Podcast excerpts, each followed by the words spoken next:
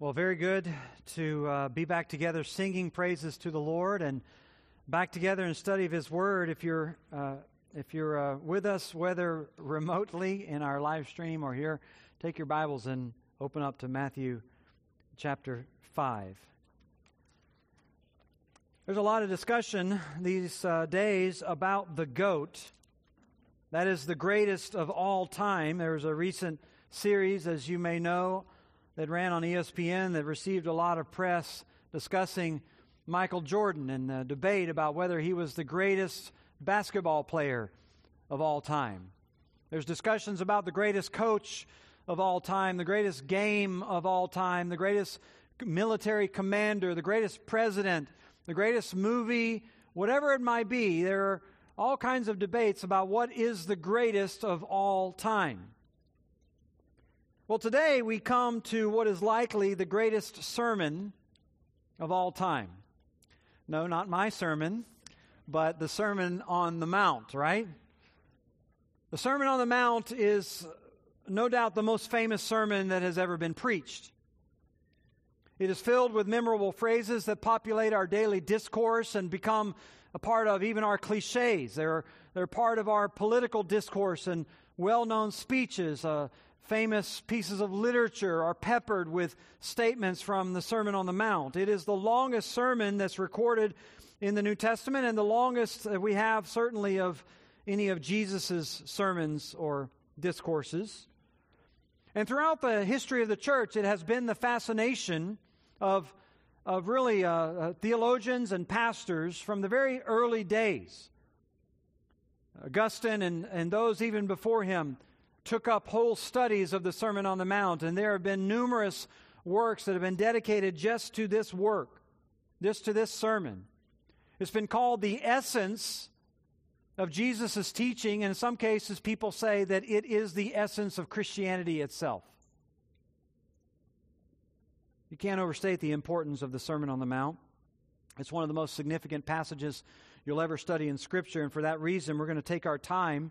We're not going to rush as we move through this in the next couple months, we want to soak in everything that the Lord has to say to us in these words, in this great, great sermon. We want to think deeply about it. We want to understand why it has been the fascination of so many people, why it has received so much praise through all of the years. And I think if you took the significance, or if you wanted to boil down the significance of the sermon, uh, to just one thing, you could probably do that by means of its purpose. It's the purpose of the sermon that makes it stand out so much. It addresses something that was significant in Christ's time and is significant today. Uh, an issue that has dominated the church uh, really uh, over and over again throughout all of its years. I, I've said from the very beginning of my time in ministry 20 years ago in pastoral ministry, I've often told people that uh, I think the greatest problem facing the church, the greatest challenge facing the church, is simple. It is the inability to define what is a Christian. Everyone has their own ideas about what a Christian is, but the real question is do your ideas about a Christian align with the ideas of Christ Himself? And in turn, an inability to define a Christian leads to an inability to define a church, and an inability to define the gospel, which leads to an inability to preach the gospel, an inability to fulfill the Great Commission itself. In other words, the, uh, the, the general superficiality with which people think about Christianity and Christians in general leads to a superficiality as it relates to the church and a superficiality as it relates to the Great Commission and our responsibility in it. And all of that extends from the basic inability to define a believer, to define a disciple, a follower of Christ. Certainly, while it's a problem today, it's not a new problem. It's always been a problem. It was a problem all the way back in the time of Christ as much as in his day as it is in ours, and it is the issue that drove the Sermon on the Mount. It's the issue that's essential for us to understand. It's essential for us to get right. The issue of what we might call discerning a disciple, of understanding what a true believer is. Now, the content, I think, of the sermon makes that fairly obvious, but Matthew gives us clues right from the very beginning as to this purpose as well, particularly in his brief introduction in verses 1 and 2. He tells us that the initial prompt for the sermon that Jesus gave was Jesus observing the crowds. You'll see it right there in verse 1. Seeing the crowds, he went up on the mountain. And when he sat down, his disciples came to him, and he opened his mouth and taught them.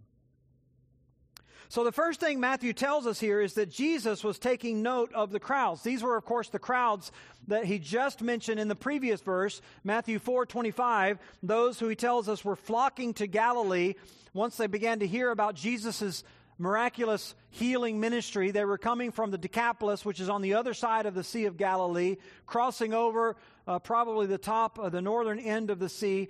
They were coming from all the way down in the south in Judea and Jerusalem, uh, making the journey hundreds of miles in some cases. They were coming, even he told us in the previous verse, from all the way up in Syria and in, a, in staunchly Gentile territory. They were coming, they were flocking and amassing from everywhere. This was a, a, a statement of the height of Jesus' popularity. They were swelling day by day with this massive wave of, of people coming in as they were responding to the accolades, to the praise, to the celebration of this great healer. And I I would imagine if you and I saw anything like that in our own day, if we were ever a part of that kind of a thing, if we were ever swept up in that kind of a moment, I can just imagine what we would probably do. We would take out a sheet of paper and we'd begin to write down all the names. We would begin to record all of this and make sure we get everyone enrolled and we get all their contact information so that we can seize the momentum so that we can take advantage of the opportunity and push our movement forward. But that's not the way Jesus responds. It's not what you see him doing. Matthew tells us that he sees the crowds and he withdraws. If you were to describe Jesus' relationship to crowds, I think in general, I think you could summarize it with one word, and that word would be skeptical. He was skeptical of crowds. From the very beginning of his ministry, John chapter 2 records, you remember the early days of his ministry before he ever started out in his uh, great Galilean ministry. After his initial sign in uh, Cana, he goes down to Jerusalem, and that's his first sort of public appearances. After his baptism, after his uh, uh wilderness temptation, after those very, very early days, he's down in the south. And we read in John 2.23, when he was in Jerusalem at the Passover feast, many believed in his name when they saw the signs that he was doing. But Jesus, on his part, did not entrust himself to them because he knew all people. They were showing interest in him, they were uh, showing exuberance for him, but Jesus knew better than to trust them. Later on in Matthew, Matthew will even tell us about an event in Jesus' ministry. He had been teaching in Capernaum, and he decides to withdraw from the crowds, we're told, to go off for what was no doubt a, an attempted uh, respite, a time of, of prayer and, and maybe some rest. And so he gets into a boat in Capernaum and crosses over to from the western shore over to the eastern side of the Sea of Galilee.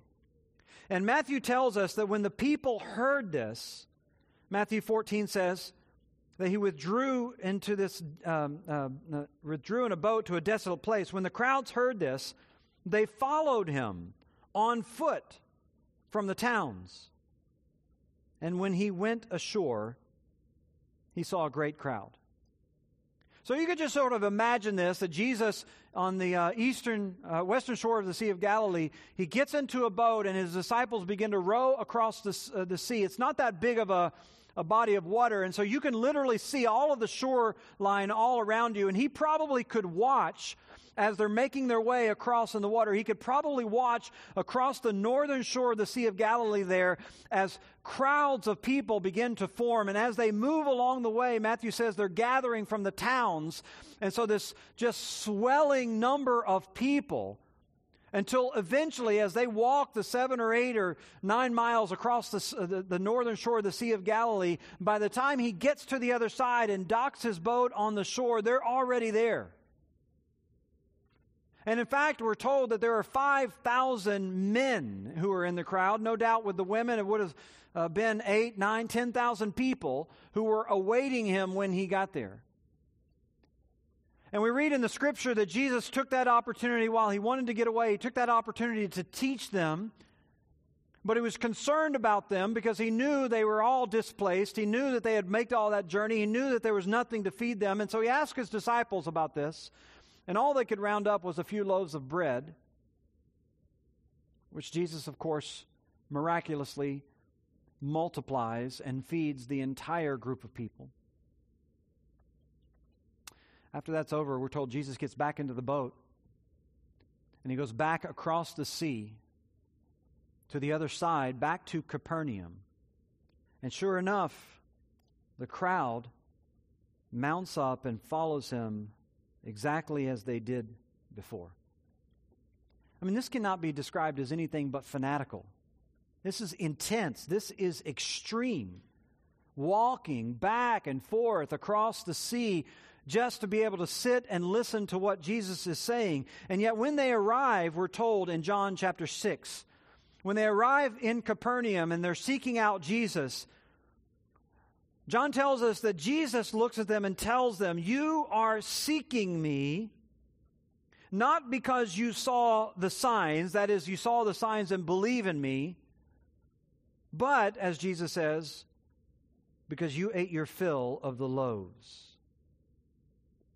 In other words, Jesus says, Look, I know your motives are not sincere. I know that your interests are not coming from the right place. Sure, I've seen you walk back and forth. I've seen you make all the journey. I've seen you make the trek. I've, I've understood all that, but you are not in the right place. In fact, by the end of John 6, we're told that many in the crowd had already abandoned him. Jesus knew about crowds. John 12, 42, later on, it says, Many, even among the authorities, believed in him.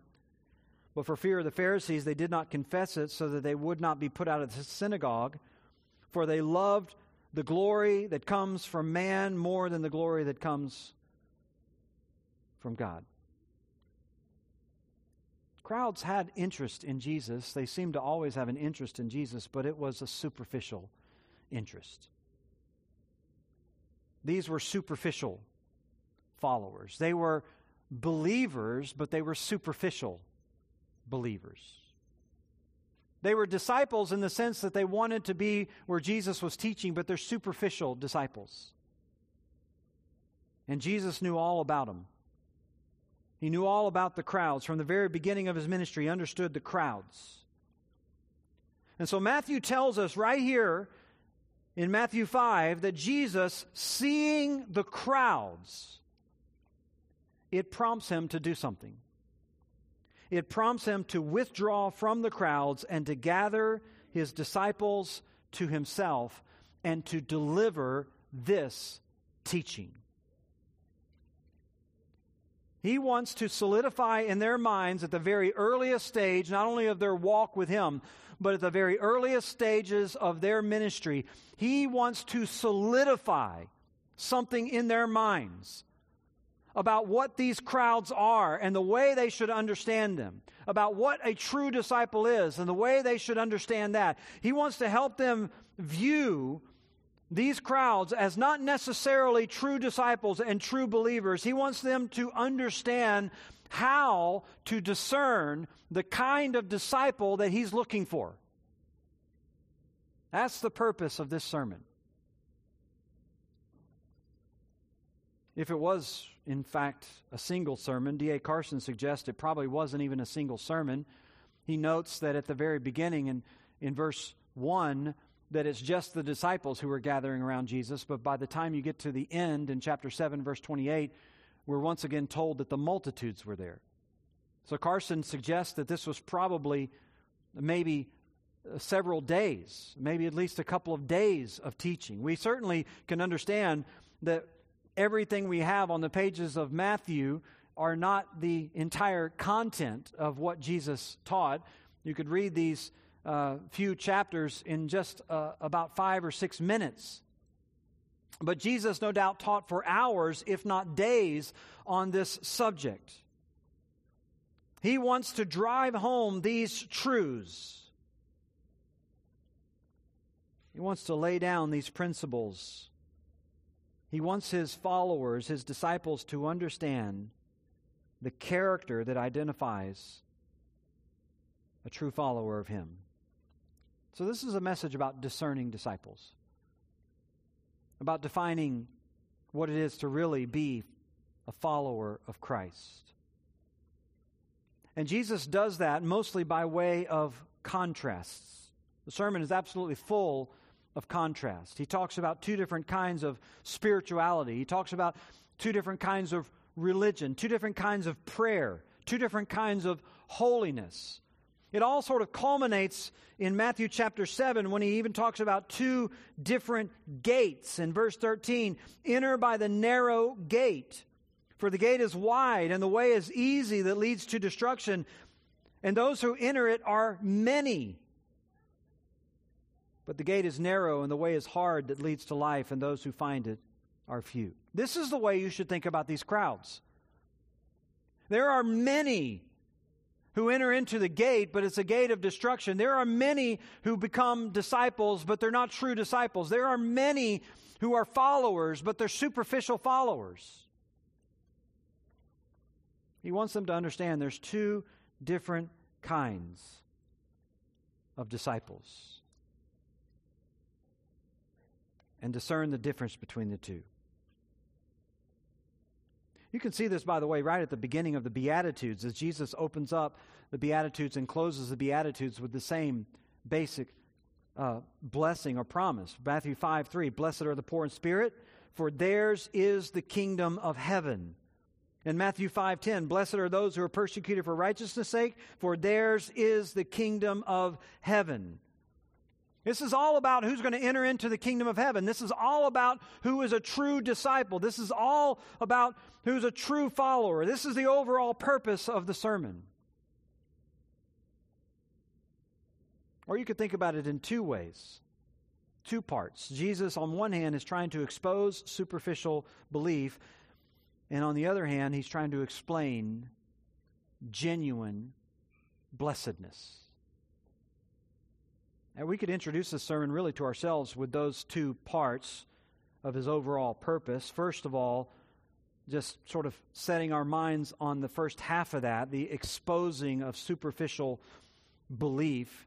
The exposing of superficial belief. Jesus sees the vast crowds and he knows the majority of them are not responding out of the right heart. Their response doesn't reflect genuine belief. They all think that they know the pathway to the kingdom of God. They think that they do. They think that they understand the law. They think that they understand the Messiah. They think that they understand spirituality, but they don't. Like so many today who think that they understand what a Christian is. They think of a Christian who as someone who does certain things, who believes in a certain way or behaves in a certain way, who goes to church, who may read their Bible, or they think about a Christian who, uh, who affirms certain things. They believe in Jesus, they believe in the Bible, they believe in God. Of course, James tells us the demons believe in God. It's got to be more than that. People think they understand what a Christian is, but Jesus, he wants to define a Christian here deep down at his very core. That ultimately, a, a true disciple, a true believer, is not defined by this world. They're, they are not defined by what is around them. They are, we might say, otherworldly. They're defined by a different kingdom. They're defined by different spiritual, uh, a different spiritual dimension. They are, as we often say, they are in this world, but they're not of this world. True believers belong to a different world. They're guided by different assumptions. They're, they're steered by different values and different goals. Their goals are not of this world. They, they don't come out of the, the uh, principles of this world. And all of this sort of comes out in Jesus' sermon as you study it here. But the superficial Christian isn't like that. They're very much in the world and they are of it. In fact, you might say that the superficial Christian wants to be in the church, but they do not want to be of it.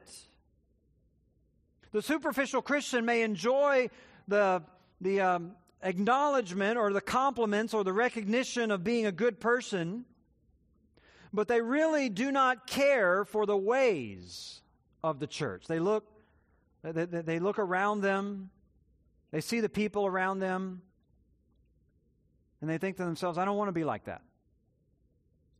I don't want to act like that. They see the people at church and they, they think that the people that they see are maybe weird or boring or dull or stodgy or unimaginative or just uninteresting or whatever. They want to be in the church, but they don't want to be of the church.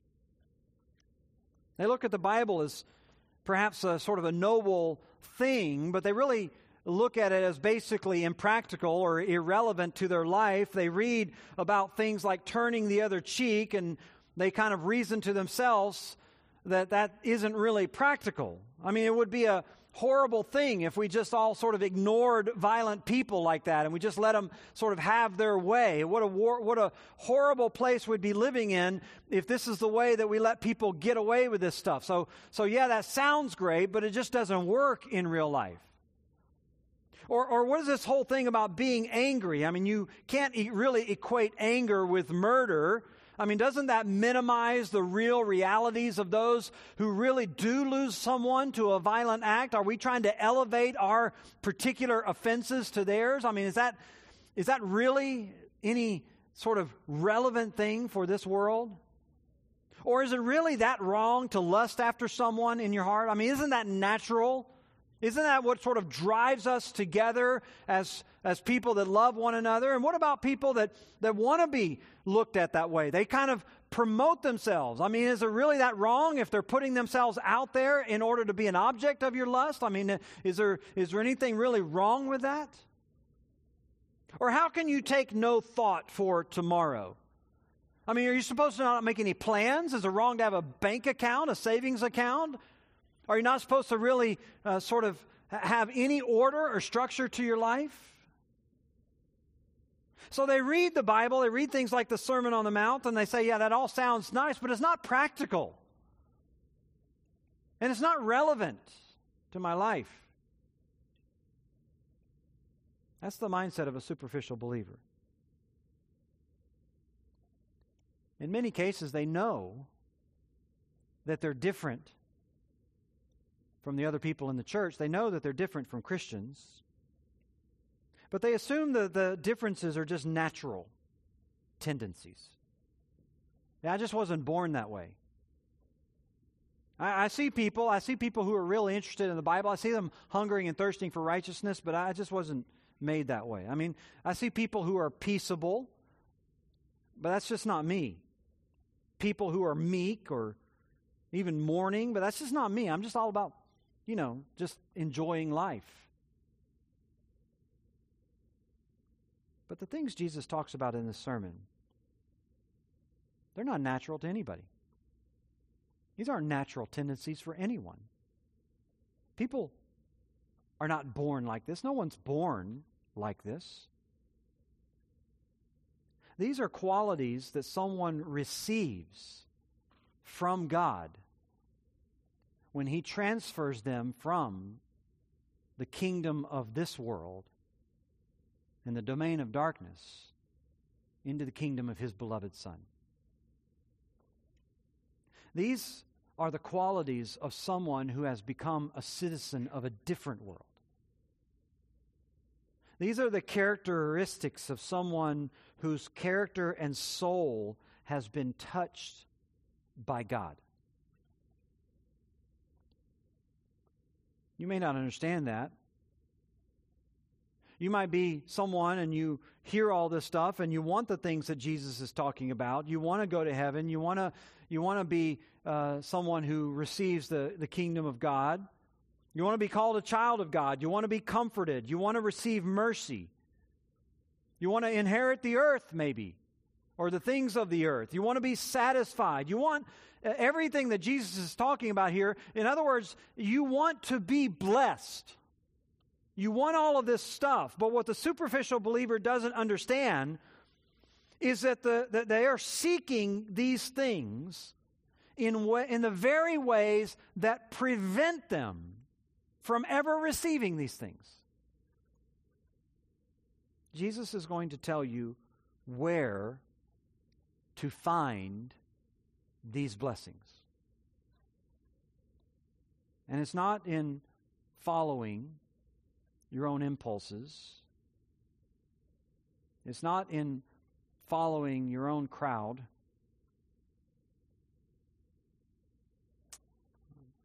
It's not by being a part of this world.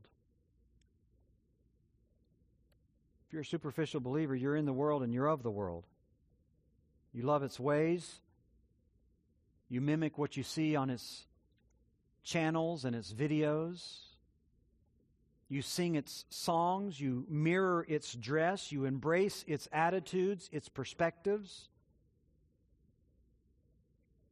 You're looking for blessing, you're looking for happiness, but you're looking for it in ways that are bound to lead you to misery.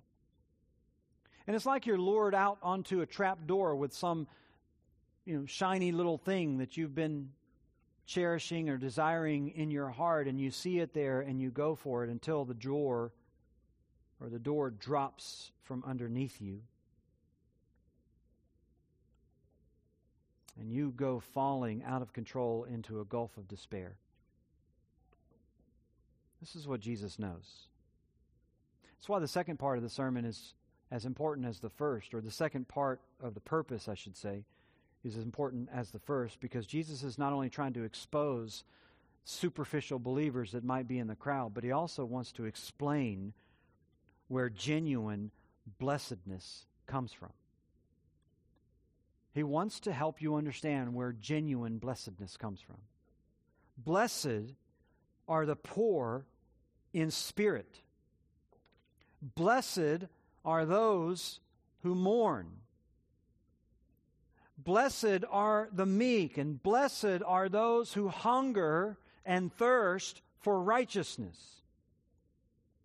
They're blessed because at the end of the day, they have what everyone else is seeking. They have what everyone else wants. They have salvation, they have the kingdom of heaven. Jesus says they have comfort, they have satisfaction, they have what everyone else says that they want. This is really the, the basic idea behind blessed. The word makarios is used not just in Scripture but outside of Scripture to, pe- to speak about people who are in fortunate or privileged positions. It would be used to speak to someone who's to be congratulated for something. Congratulations to them. Blessed are they. They're people who, in many ways are to be envied. They're in a great situation, we might say. They, they have what everyone else is seeking. This is the meaning behind blessed. Or another way to say that is these are the people who are experiencing life the way it is meant to be experienced. These are people who are experiencing life the way it was meant to be experienced. They're getting out of life what you're supposed to get out of it. And Jesus is giving this sermon or these messages or whatever it might be in order to explain to his disciples where this genuine blessedness comes from. It's not from the source that most people think, People wouldn't think of a poverty of spirit or a mourning to be a privileged position. They wouldn't think of, uh, uh, of a role or a position of meekness to be privileged. But Jesus says this is the source of genuine blessedness. Now, this isn't necessarily new. In many ways, this corresponds to what you read in other places of Scripture, even out of the Old Testament. It corresponds, for example, to the person that Solomon describes in Proverbs 3 when he's talking to his son. And he says to him in Proverbs 3:13, "Blessed is the one who finds wisdom and the one who gets understanding. For the gain from her is better than the gain from silver, and her profit is better than gold. She's more precious than jewels, and nothing you desire can compare with her. Long life is in her right hand, and in her left hand are riches and honor. Her ways are ways of pleasantness, and all her paths are peace. She's a tree of life to those who lay hold of her, and those who hold fast to her are called blessed. He's describing the source of true blessedness. He says it in verse 13, and he says it again at the end of verse 18. He sort of brackets this whole thing. He wants his son to understand these are the people who are blessed. This is where a true state of blessedness comes from. It's the person, he says, who finds wisdom and then lays hold of wisdom, all that sort of language describing a, uh, what you might call an aggressive search, not someone who just sort of stumbles on or stumbles through life on from one idea to the next, but this is a person who makes the pursuit of wisdom their life's goal. They want to find it, and when they find it, they cling to it hard. This is the wisdom that Solomon wants his son to seek. He's already warned him in the first two chapters of Proverbs about seeking this from the mouth of the simple or the naive, or we might say the superficial.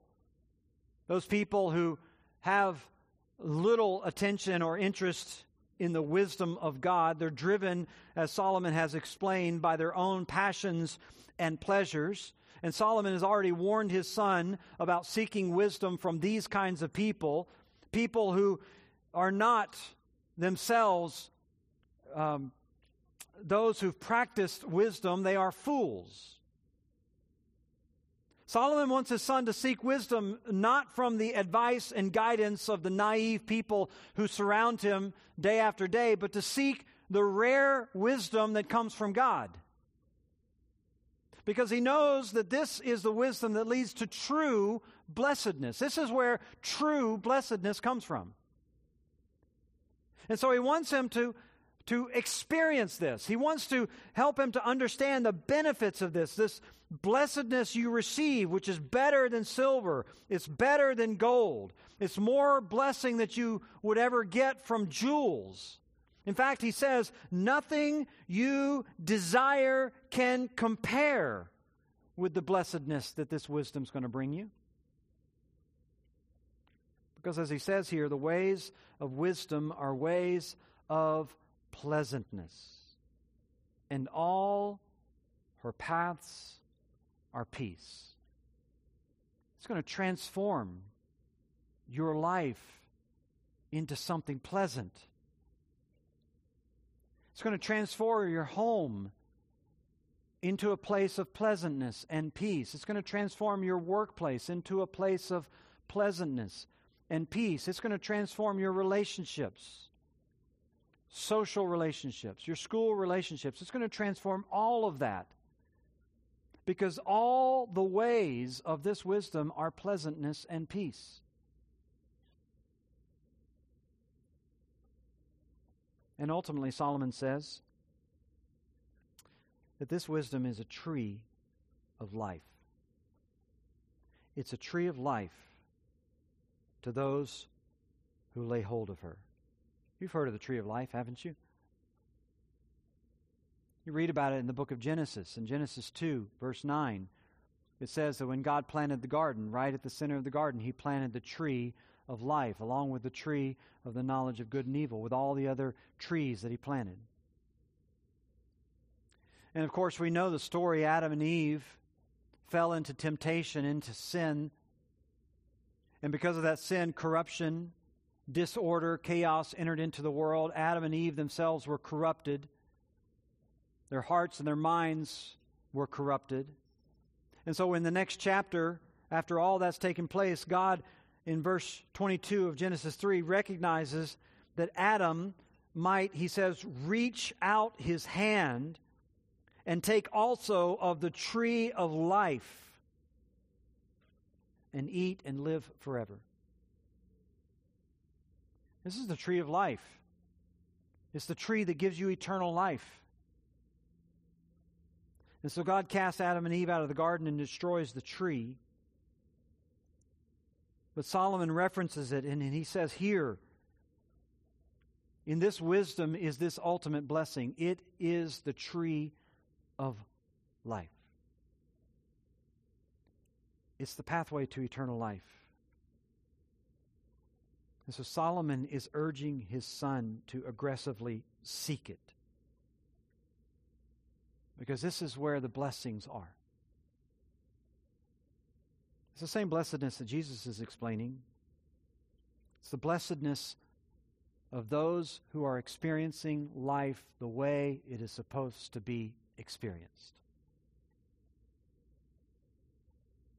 Like Job in Job 28, verse 20, we could ask, from where then does this wisdom come? Where's the place of understanding? It's hidden from the eyes of the living, he says in verse 21, and concealed from the birds of the air. Abaddon and death say, We've heard a rumor of it with our ears. So you, so you could uh, soar to the heights of the birds and scan the entire earth. You're not going to find it. It's not going to be found with the living. You could, you could plumb all of their ingenuity. You could read all their books and watch all their videos and listen to all their counsel. You're not going to find it. You could even pass from the threshold of life into the threshold of death. You could cross over to that side. And guess what? You're still not going to know it. You're still not going to find it. Death says, I've only heard a rumor of it, I don't have it. Job says in the next verse God understands the way to it, and he knows its place. God understands the way to true wisdom and true blessedness. He's the only one who knows it. And what Jesus wants to teach you the, from the Sermon on the Mount is this pathway the pathway to genuine blessedness. It's not the pathway that's pursued by the world, it's a pathway that takes you through another world, another realm, another kingdom, framed by different values, different priorities, different realities, even. But it is the pathway to true blessedness. That's what's ahead of us. That's what's in store for us in the weeks and months to come. And I hope as we take our journey up the mountain to sit at Jesus' feet, that you're ready to ask yourself the question what is a true disciple? And you're willing to lay aside all of your assumptions, all the things you thought you knew, and to hear from Christ Himself. What is a Christian? I want to know. I want to understand the pathway to genuine blessing. Let's stand together. We'll be dismissed with a word of prayer and a song. Father, we're so grateful for this day, so thankful to be able to come back together as the body of Christ, as those who've come to worship you. But Lord, you need to expose us. If we're superficial and false disciples, you need to expose us. You need to teach us the pathway to true and genuine blessing. As you pulled your disciples aside to give them this very, very important message, Lord, we need to hear it. And so I pray that we would be aided by your Holy Spirit to lay aside all of our preconceived notions, to lay aside everything we have clung to that is in error, driven by the priorities of this world. That we would find the true meaning, that we would discern what a true disciple is. Lord, would you do that for us? Would you teach us as you taught your early disciples? We pray all this in Christ's name. Amen.